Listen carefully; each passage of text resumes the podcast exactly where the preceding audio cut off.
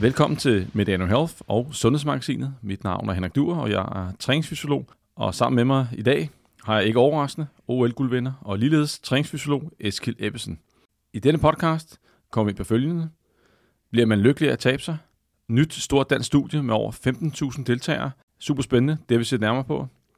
Og så skal vi tale om, hvad er den bedste søvn?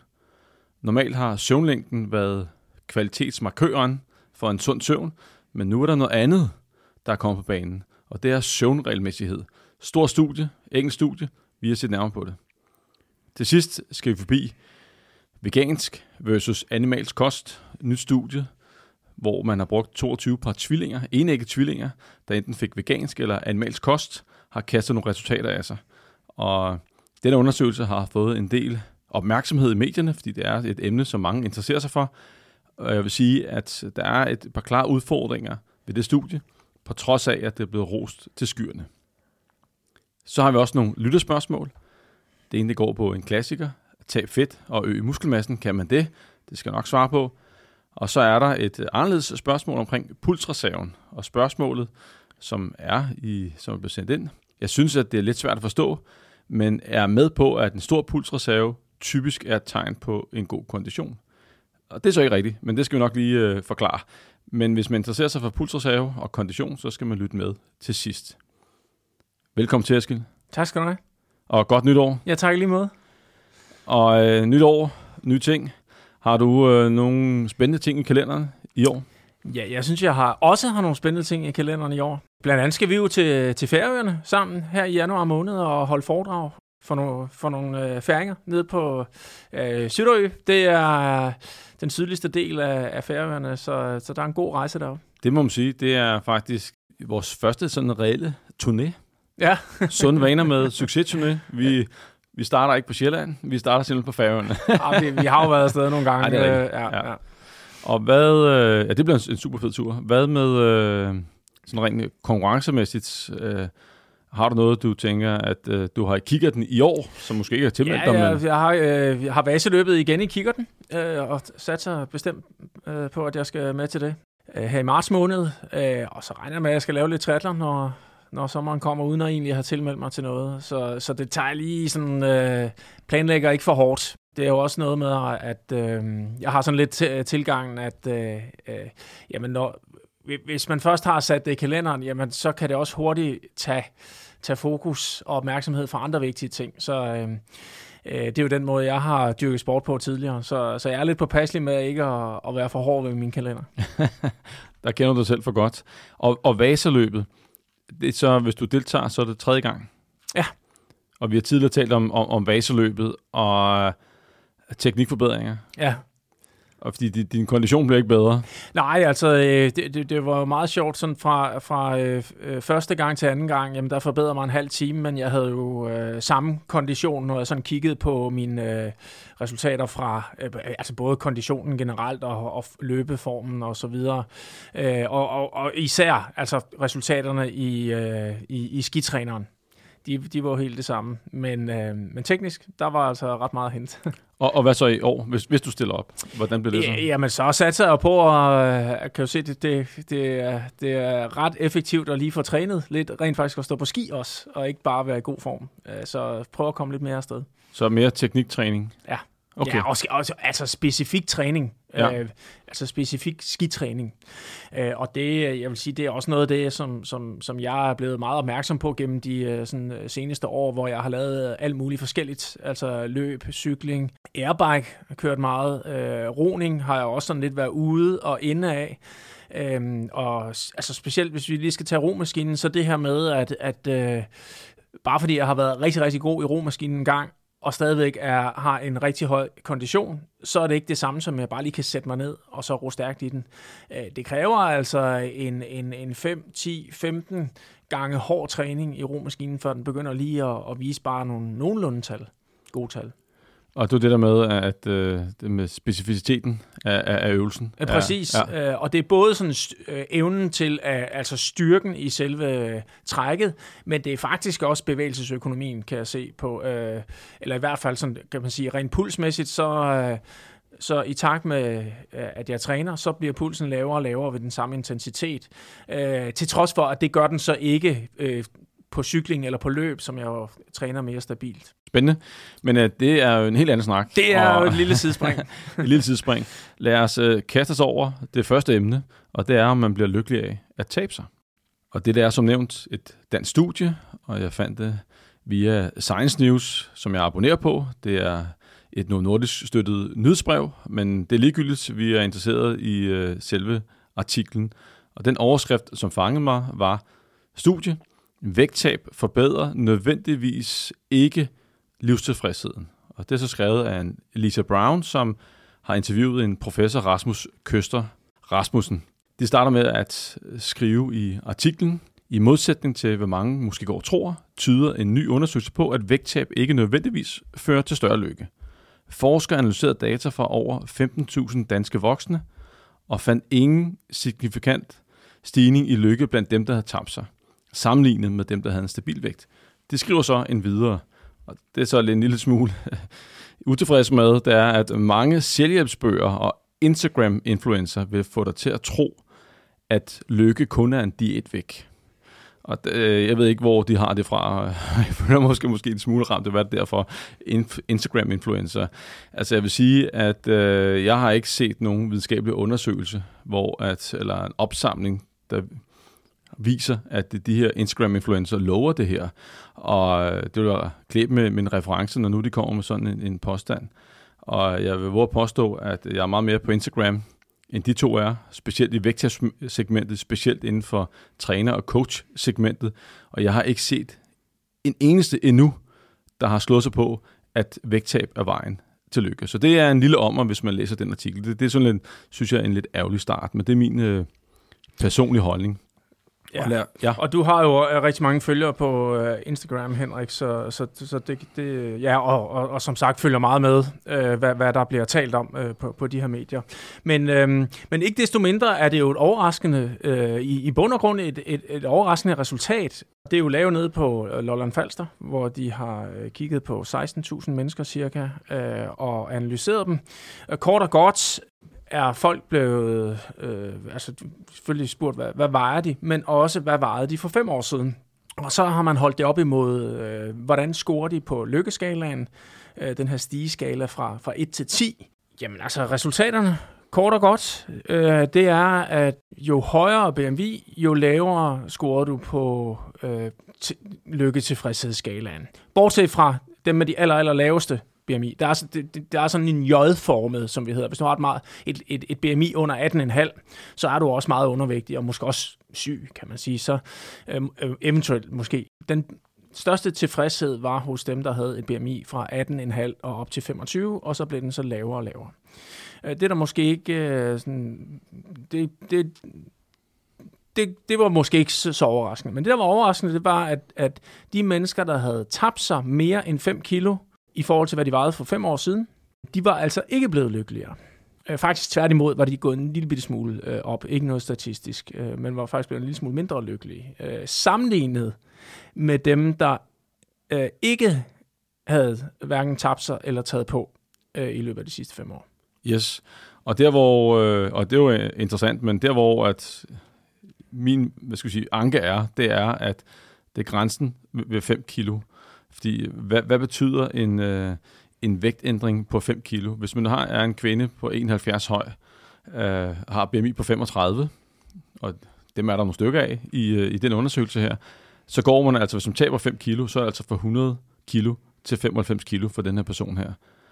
Og hvor meget rykker det på lykkeskalaen? Og deres skala er jo en fra 1 til 10, så det er ikke sådan en 0 til 100, hvor man kan måle små nuancer, men her der er altså nogle relativt store steps, og 0 det er det værst tænkelige liv, og 10 det er det bedst mulige liv, og det skulle det så rate efter.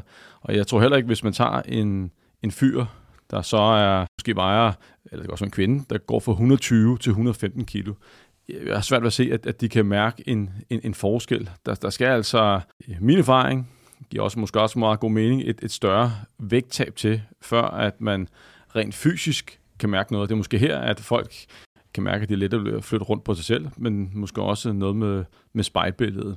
Så 5 kilo er... Jeg kan godt forstå det. Altså, hvis vi skal tage et ekstremt tilfælde, bare for at køre helt ud af skalaen, så hjælper en fyr der Stefan, og han starter på 350 kilo.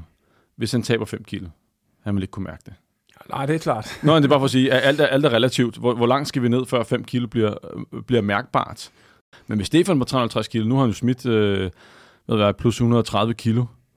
Ja, det har faktisk gjort ham lidt lykkelig, fordi nu er han sendhjulpen, han er så farvel til hjemmehjælpere, han kan gå ud i det fri, han slipper for at ligge i sengen hele dagen, og så når han skulle på toilettet, jamen han ventede, fordi at det var simpelthen så hårdt at gå det der skridt ud på toilettet, når han var 350 kilo. Så her har et vægttab battet, men vi skal op i noget, hvor folk kan mærke en forskel. Og 5 kilo, jeg vil ønske, at de havde sagt 10, 15, måske 20% af kropsvægten. Lad os se, hvad det betyder. Der er en pointe der, som man godt kunne gå ind i, men det forklarer selvfølgelig stadigvæk ikke, hvorfor der ikke sker en lille smule på lykke, altså i positiv retning ved dem, der har tabt 5 kilo eller mere. En ting, som jeg også lige hæftede mig ved i den her artikel fra Science News, det er, at Rasmus Køster, han skriver, at det undrer ikke ham, at man er mere ulykkelig, fordi hvis man, i takt med, at man har et højere BMI. Begrundelsen skriver han, jamen det handler om den her måde, vi behandler overvægtige på. Og hvor jeg i hvert fald tænker sådan, men der kunne også godt være andre årsager til det, at man ikke føler sig lige så godt tilfreds, altså at der er en øget risiko for sygdom og besvær i dagligdagen og andre ting, som kunne gøre, at man synes, at det er måske ikke lige så sjovt, som hvis man var normalt vægt. Så er der jo andre forklaringer på det. Men jeg har egentlig tænkt mig at spørge dig, Henrik. Ja. Altså, du er jo meget tæt inde på livet. Det er jo dit arbejde til daglig, det er jo at hjælpe overvægtige til et varigt vægttab, og kommer jo til at kende mange af de her mennesker rigtig godt, og høre på, hvad deres udfordringer er. Altså, oplever du, at de føler et pres til at tabe sig fra andre, eller føler en stigmatisering i dagligdagen, eller hvad er i bund og grund deres motivation, når de kommer og gerne vil tabe sig? Jeg vil sige, at det er måske lidt aldersafhængigt, og hvis jeg har de lidt ældre, så vær så lidt ældre, men det er måske mellem 45 og 55, så er der typisk nogle, hvad skal vi sige, skavanker fysisk. Det kan være slidgigt ondt forskellige steder.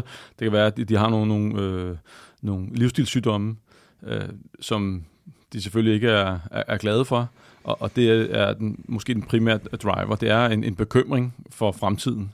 Hvis jeg fortsætter ned ad det spor her, og jeg ikke tager hånd om min sundhed og reducerer den her risikofaktor, som kraftig overvægt er, jamen, så er det, der er drivkraften. Hvorimod det lidt yngre segment, der kan jeg jo ikke sige, at jeg oplever i hvert fald ikke, at de bekymrer sig så meget om sundheden på den lange bane. Det er mere spejlbilledet, der er triggeren, at de ikke er tilfredse med det, de ser, og de vil gå noget ved det. De er trætte af situationen. Yes. Og vi skal huske, at Lolland-Falster dernede, det er jo rent demografisk, ser jo anderledes ud end resten af Danmark. Både med hensyn til levealder, uddannelsesstatus, økonomisk status, og det er sådan en anden ting, man skal passe på med at ekstrapolere data herfra ud til resten af Danmark, fordi resten af Danmark ligner ikke Lolland-Falster på de parametre. Ikke desto mindre, så kan man sige, at når vi kigger ind i artiklen og kigger lidt på, jamen, hvad angiver de som årsagen til, at man ikke ser en større livstilfredshed hos folk, der rent faktisk har tabt sig. Du er inde på det her med, at 5 kilo er måske for lidt, der skal mere til, men der er også noget, vi både har vendt, men som de også faktisk skriver i artiklen, og det er det her med, at altså, hvis ens lave livstilfredshed stammer fra måske noget dårlig mental sundhed, social usikkerhed, lav selvværd eller andre sygdomme, jamen så helbreder vægttab jo ikke det. Det er den ene ting. Og så er der den anden ting, som de selvfølgelig også skriver, det er, at der kan være flere årsager til, at man har haft et vægttab. Og mange gange, så kan det faktisk være sygdom, der er årsagen til, at man har haft et vægttab. Altså, det kunne være så alvorlige ting som kræft, men det kunne jo også være depression eller skilsmisse eller andre alvorlige livshændelser, som gør, at man måske ikke er så tilfreds med livet, selvom man faktisk har tabt sig. Det kunne også være nogle forklaringer. Absolut, fordi at når man kigger ind i, at hvis man skal have det bedst mulige liv, som de spørger ind til her, og jeg er ikke sikker på, at man kan sætte 100% lidestegn mellem, hvad er det bedst mulige liv, og så lykke. Jeg tror, at lykke er sådan en tilstand, man kan være i måske kortvarigt, og ikke sådan måske i hverdagen-agtigt. Men det er så en anden snak, men det bedst mulige liv for mig, det er jo, at når jeg står op om morgenen, så har jeg noget at stå op til, eksempelvis. Det er vigtigt, det gør væk til at vække noget ved. Hvis der er knas med ægtefælden, det gør vægttabet heller ikke noget ved. Du bliver mobbet på arbejdspladsen, du stresser, det gør vægttab nok heller ikke noget ved. Din økonomiske situation, det gør 5 kilos vægttab heller ikke noget ved. Så der er mange ting, der spiller ind på best possible life, og et vægttab på 5 kilo kan måske rykke en lille smule på den skala, men jeg tror simpelthen, den ikke er finfølende nok, den skala her, til at kunne mærke 5 kilo. Den springer jo med 10%. Så hvis 5 kilo skulle rykke fra 5 til 6 på best possible life, 5 kilo, hvad vil 20 kilo så ikke give? Ja. Og 30, så springer vi skalaen. Så der, for mig hænger de 5 kilo ikke, det skulle være større. Jeg kunne godt tænke mig, det genbesøgte data, og komme tilbage og sige, okay, nu prøver vi med, i stedet for at sige 5 kilo, fordi der er forskel på, om du er 1,60 høj, og du er 1,95 høj, og mand og kvinde. Det skal være relativt, så lad os sige 15-20% af kropsvægten. Lad os se, hvad der sker på den skala her.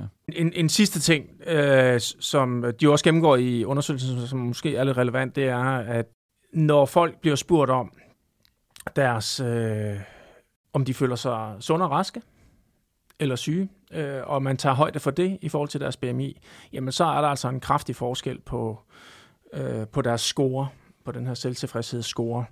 Altså forstået på den måde, at selvom man har et BMI på over 45 og er kraftig overvægtig, jamen hvis man til gengæld føler sig, at ens selvvurderede helbred er godt, man bare bliver spurgt, om det er godt eller skidt. Hvis det var godt, jamen så scorer man faktisk cirka 6,6.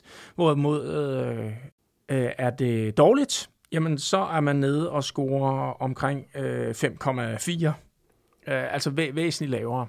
Så det er jo altså en faktor, som betyder rigtig meget for en selvvurderet kan man sige, tilfredshedsniveau.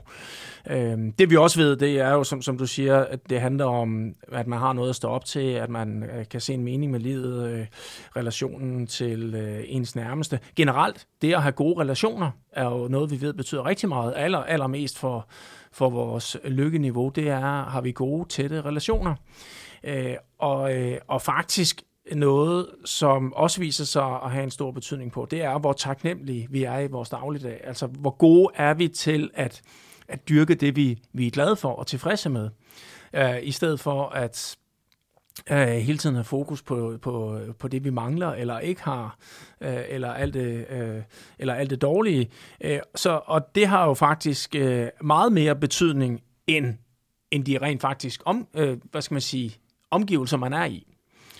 Så du kan være i princippet rask og rig, men hele tiden fokuseret på det, man ikke har. Så påvirker det ens lykkefølelse i forhold til, hvis man er fattig og egentlig har lidt smerter og lidt sygdom, og måske ovenikøbet sidder i kørestol. Jamen, der viser forskningen, at du kan sagtens have et meget, meget højt lykkeniveau alligevel. Det handler rigtig meget om tankerne omkring det også. Så hvis vi skal sprede lidt lykke ud i det danske samfund til vores lyttere her, så skal de fokusere lidt mere på taknemmelighed. Hvad de er taknemmelige for i livet. Og det er ikke sikkert, at du har det, Eskild. Jeg tager dig lige off guard her, men har du en øvelse til taknemmelighed? Jeg kender jo de her øvelser fra forskningen, som er meget simple, som er, at man simpelthen bare på daglig basis i en kortere periode faktisk, bare skriver ned ting, som man ganske almindelige dagligdags ting, som man er taknemmelig for i sin dagligdag. Og helt ned til én ting om dagen kan man skrive i en periode på en måned, og så har man altså vist sig, at det kan hæve ens tilfredshedsniveau i helt op til et halvt år efter.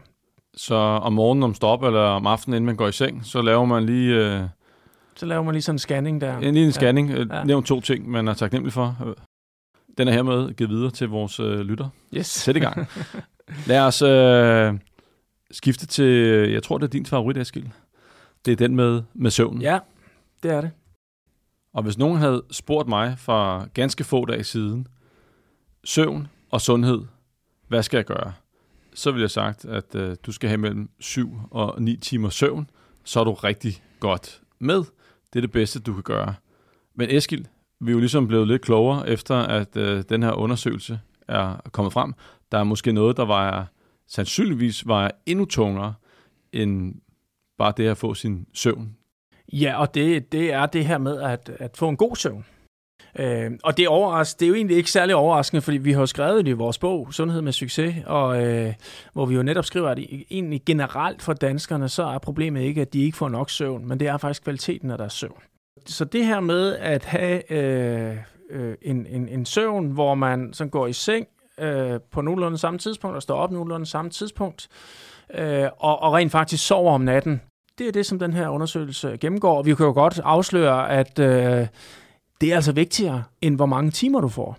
Faktisk er det at få 6 timer, hvor du rent faktisk sover om natten, vigtigere end at få 8 timer, hvor du vågner lidt, eller har en middagslur en gang imellem, har et afbrudt søvnmønster, og måske går i seng og står op på forskellige tidspunkter. Det er altså noget, som koster på sundheden. Så den her regelmæssighed med at gå i seng måske klokken 10 om aftenen, og så stå op klokken 6 hver eneste dag, i stedet for at skifte rundt på det og tage det drypvis. Regelmæssigheden er den vigtige del her. Ja, præcis. Det er simpelthen det, som den her undersøgelse viser. Og det er jo... Det er jo gode nyheder. Altså, jeg synes jo, overraskende nyheder, som man kan gøre noget ved, det er jo kun dejligt. Og det er jo sådan vindermentaliteten i mit hoved, det er jo, at en vinder bliver jo glad, når han får at vide, at noget han troede var rigtigt, rent faktisk er forkert. Eller noget af det, han troede var forkert, rent faktisk er rigtigt. Jamen, så bliver han eller hun glad, fordi at så kan man ændre det, og rent faktisk få noget ud af det. Ja, og det, som jeg også synes er vigtigt lige at komme ind på, det er, hvordan de havde indsamlet data. Det er jo fra den der UK Biobank, hvor, som vi er inde på før, der er en kæmpe database. Jeg tror, der er over en 500.000 folk, der har doneret data dertil. Og her, i denne undersøgelse her, der har de taget cirka 61.000 UK Biobank-deltagere herfra. Og så har de registreret med, ja, det er jo et accelerometer, man kan godt kalde det en skridttæller, så man i 7 dage registreret, hvordan de sov. Og Eskild, vi kan lige komme ind på lige om lidt, hvordan det fungerer med sådan et accelerometer. Men det så gjorde, det var, at de så optog en hel uge, hvordan de sov. Og så kiggede de på, egentlig om de døde, hvor mange døde. I løbet af de næste 7,8 år i gennemsnit, ja. Så hver gang der er en, der kommer dage, så noterede man det, og så fandt man ud af, hvilken gruppe de så var i, og så på den måde, så kunne man udregne, hvad var der af risiko for at dø før tid her. Og Eskild, hvordan, du har jo prøvet det, du har haft sådan en ring på, du har også dit aktivitetsur til at tracke din søvn. Hvordan fungerer det egentlig? Jamen altså, det fungerer jo i bund og grund rigtig godt. Altså jeg synes egentlig, at det er meget godt til, at de fleste dage, vil jeg sige, og registrere altså præcis, hvornår jeg sover, og præcis, hvornår jeg står op. Og hvis jeg har været lidt vågen om natten, så kan man også se det.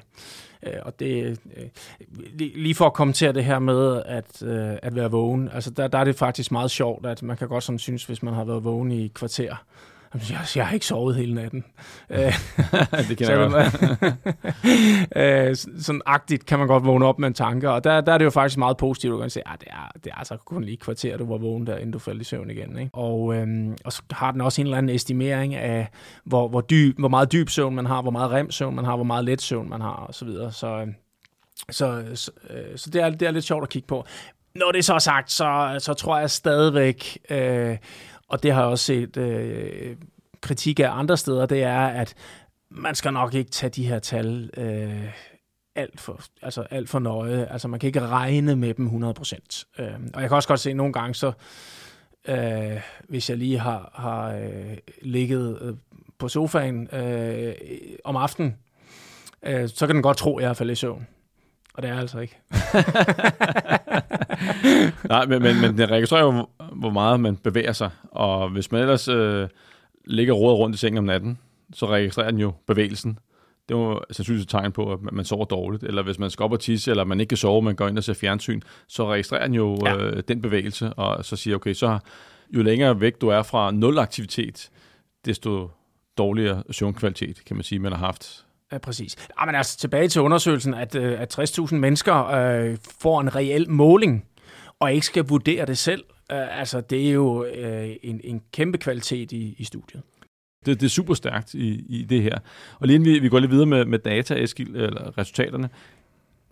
Nu har du gjort det her med at måle på dig selv på din egen søvn.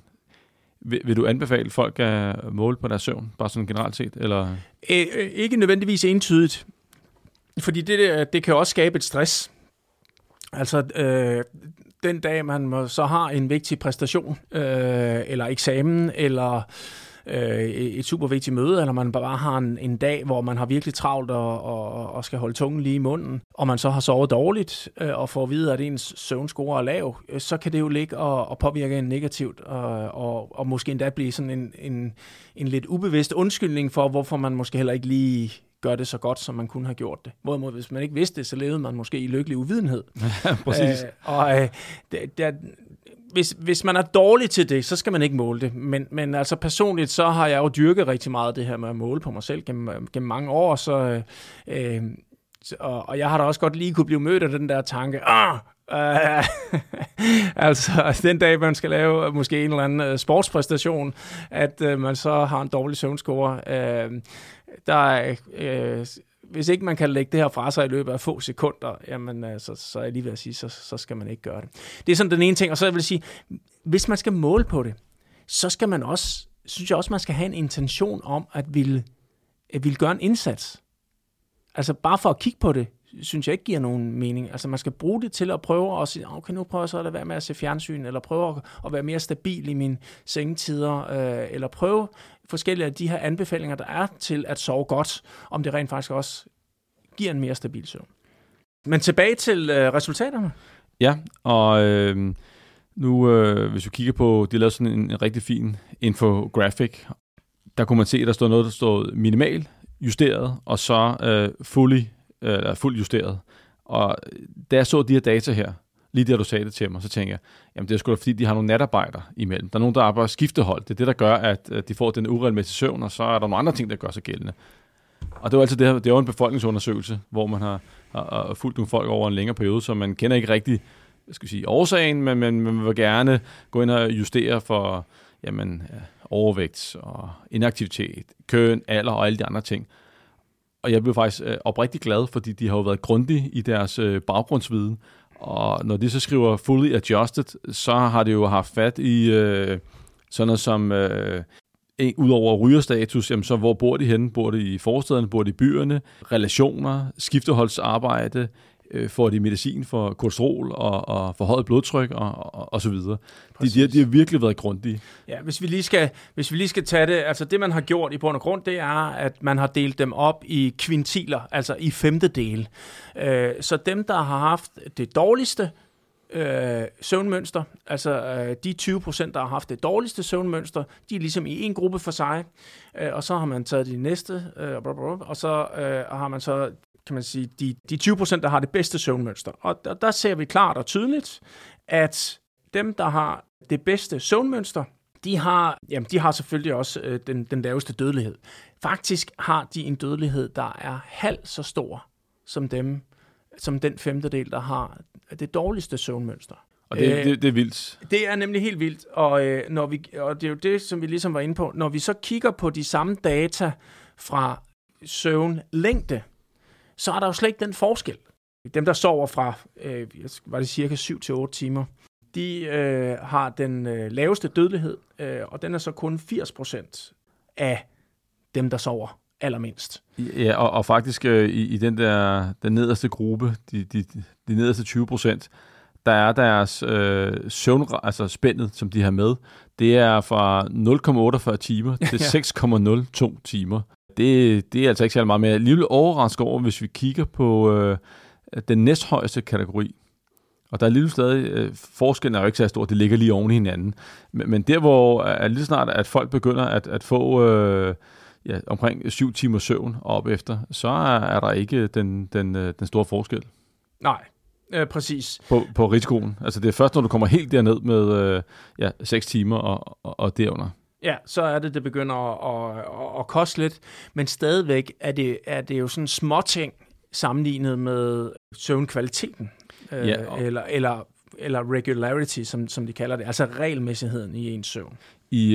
På den her infografik, som folk ikke kan se, men jeg skal nok lægge et link til artiklen op, der har det nogle eksempler på den øverste, altså dem, der klarer sig bedst søvnmæssigt, dem, der har virkelig altså en regelmæssig søvn, og der kan man se, der ligger det bare som perler på en snor. Det ser næsten, altså det ser virkelig godt ud. Ja, præcis, men altså, og det er jo ikke det samme, som de går i seng præcis klokken 10. Det kan være klokken 10, og det kan være klokken 11. Det er inden for en times spænd, ikke? Men de står faktisk op meget præcist omkring samme tidspunkt. Men hvis du kigger ned i den dårligste gruppe, ja, og kigger på deres, det kan godt være, at de sover 6 timer, dem her, men det er jo i små etapper. Det er en rødbutik, det der, Eskild. Nej, det er noget med at vågne, sove, sove middagslur, sove om formiddagen en gang imellem. Ikke? Så. Jamen, du kan se på dag 7, på den røde der, på det eksempel, de har. Der er en lille time søvn, og så er der lige et par timer, hvor der ikke sker noget, og så sover det så igen. Det er sådan 3 blokke i løbet af en dag. Så kan det godt være, at de får 6 timer søvn, men det er ikke kvalitet. Nej, men og det, der sådan er helt vildt, det her er jo virkelig vigtigt for ens sundhed. Altså, det er jo på niveau med rygning og motionen. Altså, det har vi hele tiden vidst, at vi blev klogere og klogere på, at søvn har, men vi har jo ikke hæftet os ved, at det er stabiliteten i vores søvn, som er så vigtig. Det har jo været fokus på søvnlængden, og det er en forhåbentlig en game changer for mange, der lytter med derude, og siger bare fordi, og også for mig selv, altså fordi jeg sådan tænkte, nå, men det kan da godt være, at jeg lige er kommet lidt senere i sengen, jeg plejer, men så sover jeg bare til, at jeg vågner selv, altså for eksempel en lørdag eller en søndag, og tænker, jamen så er alt godt. Men det er det faktisk ikke ud fra de her data. Overhovedet ikke, og specielt ikke det der med, at en ting er, hvornår på dagen og så videre, men også det der med, når de deler søvnen op i løbet af dagen i forskellige blokke. Det kan godt være, at man når 6 eller 7 timer samlet set, men det er en virkelig skidt idé. Så, yes. Så regelmæssighed i søvn, det er det nyt sort. Ja. Yes. Eskild, ikke mere søvn. Nej. Lad os tale om en, hvad skal vi sige, måske den, som har fået mest omtale i medierne, og rigtig mange har haft den oppe. Videnskab.dk har haft den oppe, og så kan vi tage modpolen, og det er så, hvad skal vi sige, Ekstrabladet, og der stod vegansk eksperiment, chokerende resultater. Et nyt studie fra USA viser, at der er sunde fordele ved ren plantebaseret kost. Og så kan man så sige, ham det interviewer, det er så en af hovedforfatteren, eller det er måske hovedforfatteren, Christopher Gardner, som er Stanford-professor, som i øvrigt er selv er veganer på 25. år. Men noget af det, som de får ros for, det er jo, at det er et ekstremt, hvad skal vi sige, velkontrolleret studie. Vi har med enægget tvillinger at gøre, det vil sige, at man sammenligner op mod en, der er stort set genetisk identisk. Man har styr på kosten. De kører altså 8 uger, hvor de første 4 uger, der får de simpelthen den her veganske kost leveret, og så efter 4 uger, der skal de så klare sig selv, så 8 uger samlet på vegansk kost, op mod en almindelig, hvad skal vi sige, kødkost. Og så ser man på, hvordan er det gået med de her sundhedsparametre. Og det skal siges, at der var rimelig hyppig opfølgning, fordi man jo gerne sikre, at de her mennesker her efterlevede den her veganske kost, sådan så det ikke var, skal vi sige, en usikkerhed, man kunne pådutte selve undersøgelsen. Og Eskild, det er jo super velkontrolleret, og det får det også ros for, både videnskab.dk og så videre, men det er jo ikke alt, det ligesom har haft styr på, og det er heller ikke, og vi synes også, vi skal nok forklare hvorfor, vi synes, at de overdriver måske lidt deres konklusioner lidt, og vi har jo noget at have det i. Bestemt. Og vi kan jo lige gennemgå det sådan stille og roligt. Altså, som du siger, det er tvillinger, man har brugt, og det er jo altså en helt fantastisk mulighed at lave forsøg på tvillinger. Vi kan jo lige indskyde en bemærkning om, du er jo selv tvilling. Jeg er selv enægget tvilling, og jeg har selv deltaget i nogle studier, der findes et tvillingregister, og så jeg har været forsøgsperson doneret forskellige ting og sager til det studie gennem mange år. Præcis, og der er ingen tvivl om, at I er meget ens af statur og ja, mange andre områder. Jeg tror faktisk, vi fik lavet, man blev testet indledningsvis for at se, om man er enægget tvilling, og jeg tror, at når jeg husker tilbage på sandsynligheden, der var 99,9999. Jeg kan ikke huske, om der var 4 eller 5 decimaler bagefter. Sandsynligheden for, at vi var det. Ja. Men ikke 100. Nej. Og jeg kan også fint se forskel, men det er der rigtig mange, der ikke kan. Skal vi lige huske at sige. Nej, men... Men der er rigtig, rigtig mange gode ting, og der er mål på rigtig mange ting, og artiklen er jo også på mange områder rigtig, rigtig fint. Men resultaterne er måske blevet tolket lidt friskt, vil jeg sige. Hvis vi lige skal kort gå ind på resultaterne, altså den ene tvilling får en vegansk kost, og den anden tvilling får så den animalske kost. Yes. Jeg synes næsten, vi skal starte med, jamen, hvad er det så for en kost, de får? Altså, hvordan ser fordelingen ud? Fordi det, der sker, det er, at dem, der får den veganske kost, de i forhold til normalt, deres normale kost, som også bliver analyseret inden, deres baseline-kost, hvilket også er rigtig fint, og de er faktisk ens. Så der er ikke nogen forskel. Det, der så sker, det er, at de får en lille smule mindre protein, end de plejer i den veganske kost. De får også en lidt mindre mængde fedt. Men hvad væsentligt er faktisk, de får færre kalorier. Får en del færre kalorier end deres baseline. Dem, der får kød, får flere kalorier end dem, der er på den veganske kost. Og allerede her har vi måske et problem i kosten, vil vi sige. Ikke? Jeg vil kalde det et problem, fordi de taber så cirka 2 kilo mere i den veganske gruppe end i kødgruppen. Ja. Det er et problem. Ja, og hvis vi lige skal starte med den del, altså det de ser af sundhedsmæssige forbedringer, det er, at de går meget ud og siger, jamen deres LDL-kolesterol falder. Plus deres faste niveau af insulin falder i forhold til dem, der er på den kødspisende kost.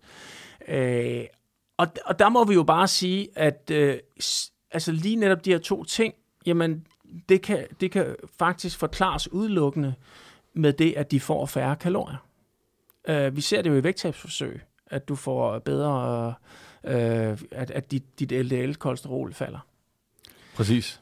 Faktisk, nu kan vi også gå lidt på resultaterne her, at kan man sige, at det der også mange gange sker, når du får færre kalorier i en periode, det er, at dit HDL falder, altså dit gode kolesterol. Og det der man kigger på, når man egentlig kigger på din sundhed, jamen det er egentlig forholdet mellem LDL-kolesterol og HDL. Og det man faktisk har set hos dem på den veganske kost, det er, at de også falder i deres HDL-kolesterol. Så forholdet er faktisk nogenlunde det samme i de to grupper. Så jeg vil sige, det er egentlig en problematisk ting at så konkludere, at den veganske kost er sundere på den baggrund. Og det er egentlig det helt store kritikpunkt ikke i undersøgelsen, fordi at de beskriver det, ikke at de slår det stort op, men det står i artiklen, at det her det er en problematik, men det er meget fortolkningen af medier og andre personer, som refererer artiklen, som måske glemmer den her vigtige pointe. Og så en anden vigtig pointe, som du nævnte over for mig, inden vi startede udsendelsen her, det er jo, hvad bliver den veganske kost sammenlignet med på kødspiserkosten? Du nævnte allerede, at der er en forskel, jeg ved ikke noget at sige det, på kostfiberniveau. Jamen, der er en forskel på mængden af fedt. Så tænk, hvis man bare havde matchet kødspisergruppen på de parametre, hvordan var det så gået? Ja.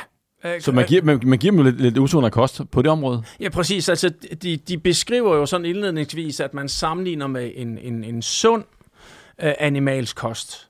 Men det, man i praksis har gjort, det er, at man giver dem mere kød, end de plejer at spise, og blandt andet mere oksekød, som vi ved indeholder meget animalsk fedt. Ja, selv den fedtfattige oksekødstype indeholder meget mættet fedt. De får lidt mere fedt, de får mere protein og færre kostfiber, som du siger. Det er jo ikke en hvad skal man sige, i hvert fald ikke den sundeste animalske kost, som man kunne sammensætte. Altså man burde måske skrue lidt ned for det røde kød og sammenligne med kyllingkød. Man burde måske matche på antal kostfiber og måske grøntsager og så videre. Ja, hvis man kigger på lige præcis på grøntsager, kostfiber, mængden af mættet fedt i kosten, og så kan man tage den diskussion om sund og usund og så videre. Men så har man jo givet kostgruppen, eller kødgruppen, dårligere kort på hånden fra starten. Yes, og plus de får flere kalorier. Plus at de får flere kalorier. Ja. Så hvad er det, vi sammenligner her? Det er ikke en helt fair sammenligning. Nej, enig. Skulle man endelig tage et parti til den veganske kost, så kan man sige, at en af argumenterne det er, at en vegansk kost indeholder jo generelt færre kalorier, fordi man bliver hurtigere mæt. Den indeholder flere kostfibre og mætter bedre og så videre. Så en vegansk kost vil føre til lavere kalorieindtagelse. Men til gengæld så understreger måske også en pointe her, hvad der kan være en udfordring, det er måske mængden af protein i kosten. Og når vi taler om protein, så har vi de her byggesten aminosyre, så mængden af essentielle aminosyre, man får på en vegansk kost, skal man selvfølgelig være opmærksom på i løbet af en dag. Og det, som også kommer med en kødkost, det er jo vitamin B12. Ja. Og her, der ser vi jo og hvilken betydning det har i praksis, det kan jeg ikke gennemskue her. Men fra de starter, når man tænker på, hvor meget de får tilbudt igennem kosten hver dag, til de er på den veganske kost, der er altså et kæmpe fald. Jeg tror, det er faktor 3 eller sådan noget, det falder. Ja, B12. B12. Ja, præcis. Og jeg vil sige, at et af de kritikpunkter, der er kommet af artiklen, er jo også, at den veganske kost gang på gang har vist, at man netop er svært at få nok B12-vitamin. De nævner desuden, det er svært at få nok D-vitamin, calcium, zink og jod, som nogle af de udfordringer, der kan være ved den veganske kost. Og som du nævner, mængden af protein. Så man kan sige, skal man gå på en vegansk kost, jamen så skal man i hvert fald være særlig opmærksom på de her ting, som man skal gøre ekstra umage på. Altså også af protein. Man kan ikke bare vælge en vegansk kost, sådan, hvad man sådan lige synes, man godt kan lide. Og synes, altså man bliver nødt til at koncentrere sig lidt om at få nok af de her ting, hvor det måske kommer lidt mere naturligt, hvis man får en animalsk kost. Når man sidder og lytter det ud, så kan man tænke, jamen, er det bare fordi det er to kødspisere her, der er gået i hate mode på det her studie her. Jeg vil sige, at jeg selv over det seneste år har lavet et kraftigt skifte i at gå fra en kødkost til en plantebaseret kost. Så jeg vil påstå, at hvis vi kigger på aftensmad eksempelvis, jamen, så har jeg flere kødfri dage, end jeg har køddage. Så er det måske 4 dage uden kød, 3 dage med kød, og så er det mere på fisk og på fugl og så videre. Det røde kød er faktisk langsomt blevet faset ud. Og det understreger også, de har også et andet kritikpunkt omkring, hvad skal vi sige, adherens, efterlevelse af kosten, og det var svært for dem i veganergruppen, og det kan jeg også godt forstå. Og der er nogen, der har haft det som et kritikpunkt, at de får maden leveret, og de har nogen, der følger op på dem, og det giver ekstra motivation. Hvad er nu, hvis de skulle klare sig selv? Jamen, uden virkelig verden vil man jo aldrig bede folk sådan rent coachingmæssigt, motivationsmæssigt sige, nu skal du lave om på din morgenmad fra start af, du skal også lave om på din frokost, din aftensmad, og det skal du gøre hver dag. Jamen, så er jeg godt klar over, at folk har svært ved at efterleve det, så man er nødt til at tage det i sit eget tempo, så måske starte med en dag, et måltid ad gangen, og så bygge på, hvis man skal lykkes med det her. Så det er jo sådan en lille, skal vi sige, sidebemærkning. Ja, præcis. Altså, og der er jo ingen tvivl om, at gennemsnitsdanskeren ville kunne leve væsentligt sundere, hvis der blev skåret ned på mængden af det røde kød, forarbejdet mad. Skru op for grøntsagerne, bønner og så videre. Altså, ingen tvivl om, at det vil gøre en kæmpe forskel.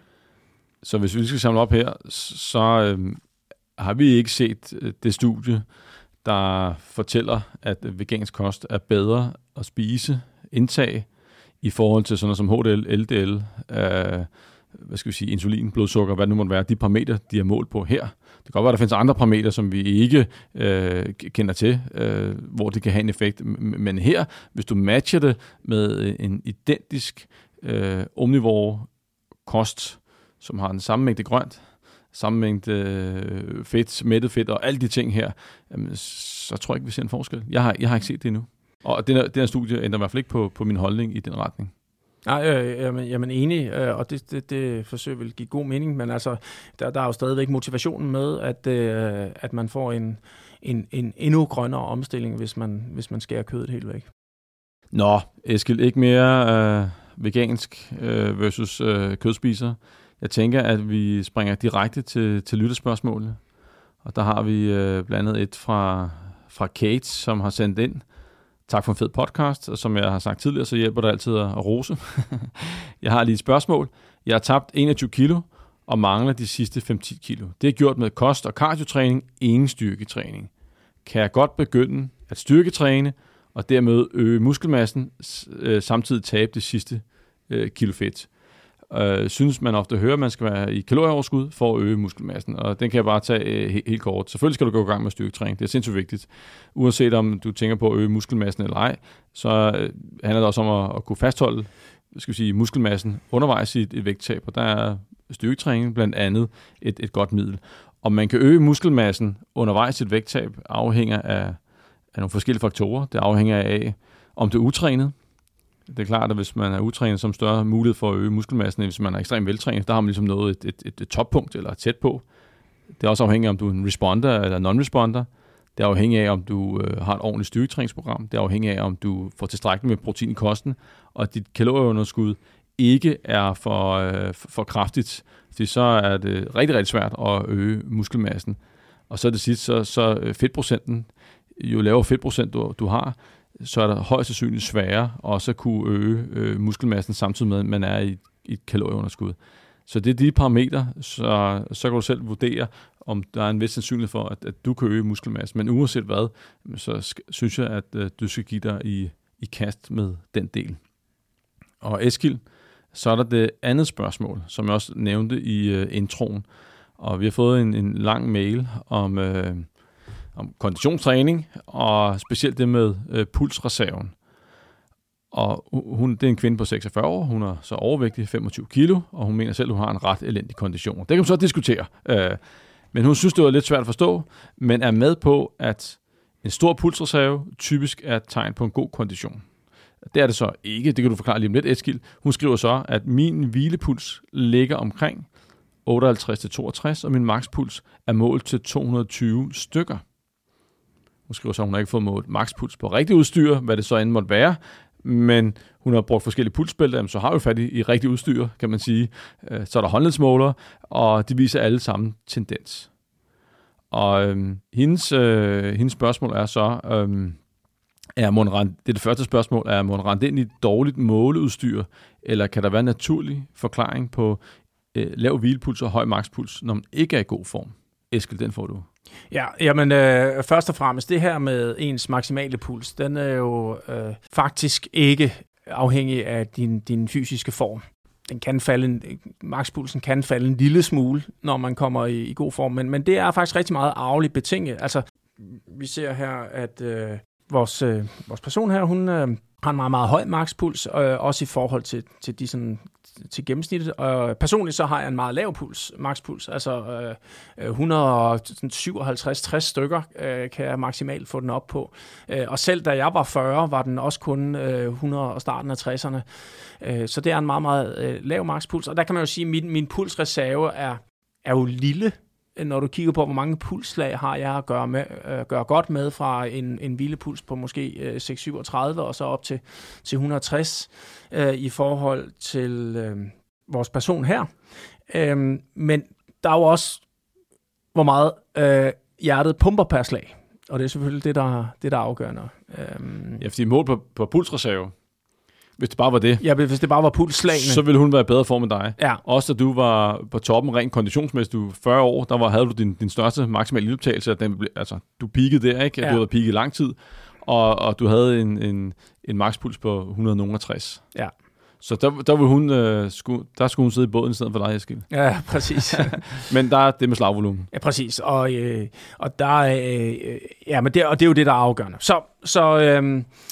Så pulsreserven er ikke endegyldigt bare et udtryk for god kondition. Og det er hvilepulsen jo heller ikke 100%. Men jo, altså et eller andet sted, mere eller mindre i grove træk, så jo bedre form man i, jo lavere hvilepuls har man, men det er heller ikke et særligt godt mål. Der kan også være store individuelle og genetiske variationer i det. Og lige for at afklare det der med, at hendes makspuls, er den reelt nok? Altså det er jo sjældent, at vi ser, at der findes de der tommelfingerregler, formler, 220 minus alder, og hvad er den anden, 220 minus 0,8 eller 0,7 gange alder, eller hvad nu må det være. Og der falder hun langt ud for. Ja, men det er formler, som hedder plus minus 10%, og måske mere end det.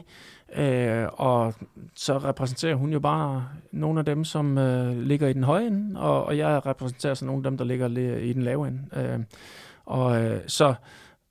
Så det kan meget fint passe. Ja, og selvom hun er sjælden på det område, som 46-årig at have en makspuls på 220, den findes der ikke mange af. Hun er et helt klart yderpunkt, en outlier, men vi tror på det, fordi at hun har målt på det på forskellige pulsbælter og håndledsmåler, alle viser samme tendens. Så er der nok noget om snakken. Ja, præcis. Det er ikke helt urealistisk. Yes, Eskild, det var faktisk dagens menu, og vil du sige noget? Det vil du. Ja. Det var det her med, at hun tænker, hun er i dårlig form. Mm, præcis. Men det kan godt føles, som om man er i dårlig form, når man har en overvægt, 25 kilos overvægt. Og det er klart, man kan ikke løbe så hurtigt, man kan ikke flytte sig så hurtigt, og ens kondital er heller ikke særlig højt. Og det kan være, at hendes kondital måske er 25, som jo er bestemt i den, i den lave ende. Men det, man skal forestille sig, det var, hvis ikke hun havde de 25 kilos overvægt, jamen så var hun måske i helt normal form, eller måske endda i god form, med den fysiske aktivitet, hun beskriver. Og vi talte om, at det at have et kondital på 25, når man er overvægtig, det er måske i virkeligheden langt sundere, end at have et kondital på 25, hvis du er normalvægtig. Præcis. Fordi hvis du har et kondital på 25, hvis du er normalvægtig, så er det altså et udtryk for, at du er i rimelig dårlig form. Det må man sige, og man kan sige, at det var helt sikkert, at hvis vi tog de to op på en cykel, en normalvægtig med kondital på 25, og en, der var 25 kilo for meget, også med et kondital på 25, så ved vi godt, hvem der vil træde flest vært. Ja, ja. Det er der ikke nogen tvivl om. Nej. Så på den måde kan man godt sige, at motoren er der. Ja. Den har bare måske lidt for meget at slæve rundt på. Ja, det skal fordeles på lidt for mange kilo, ja. Ja. Ja. Men det der, kan man sige, når man tager fedtet væk, jamen så det resterende er jo egentlig i ret god form. Hjertet er måske i god form. Blodværdier og så videre er sikkert rigtig fornuftige. Godt, Eskild. Det var... Er der mere? Ja. Nej. Det er godt. Men tusind tak, fordi at du dukker op igen og bidrog som altid. Selv tak. Og tusind tak til alle jer, der lytter med. Vi høres ved. Hej.